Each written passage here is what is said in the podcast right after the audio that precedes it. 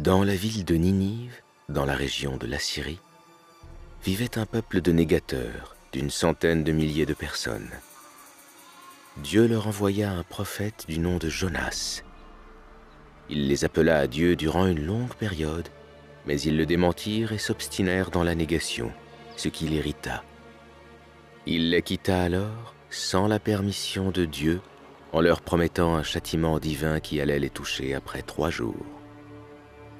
Lorsque Jonas quitta les habitants de Ninive et qu'ils furent convaincus de l'imminence du châtiment, Dieu plaça dans leur cœur la récipiscence, les amenant à reconnaître leur faute avec la volonté de s'amender.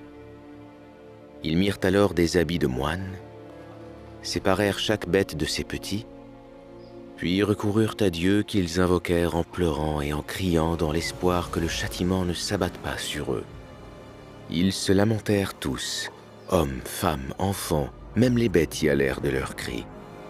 Par sa puissance, par sa force, mais aussi par sa miséricorde, sa clémence et sa compassion, Dieu les épargna et détourna d'eux le châtiment qui était imminent.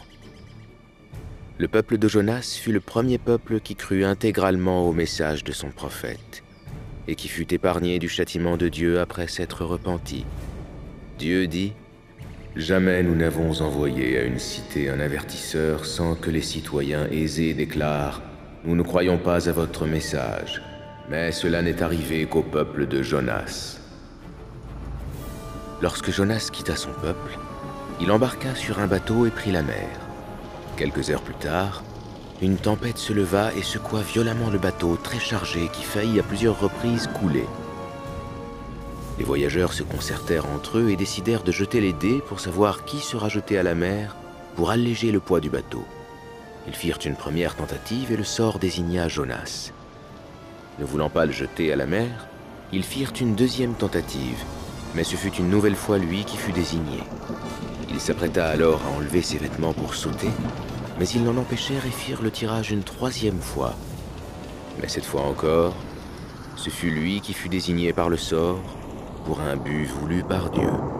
Jonas fut alors jeté par-dessus bord et Dieu lui envoya aussitôt une baleine qui l'engloutit.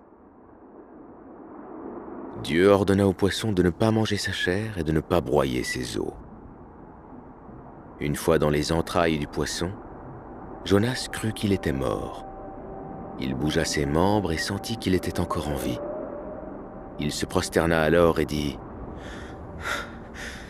Seigneur, j'ai pris pour mosquée un lieu où personne ne t'a jamais adoré.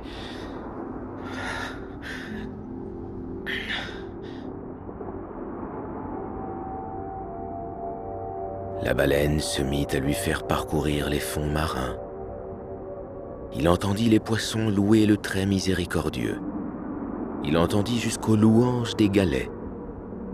Certains disent qu'il resta une journée, d'autres trois jours, et d'autres quarante jours. Dieu est plus savant. Jonas invoqua Dieu. Il n'y a de Dieu que toi. Gloire à toi. Oui, j'étais parmi les iniques.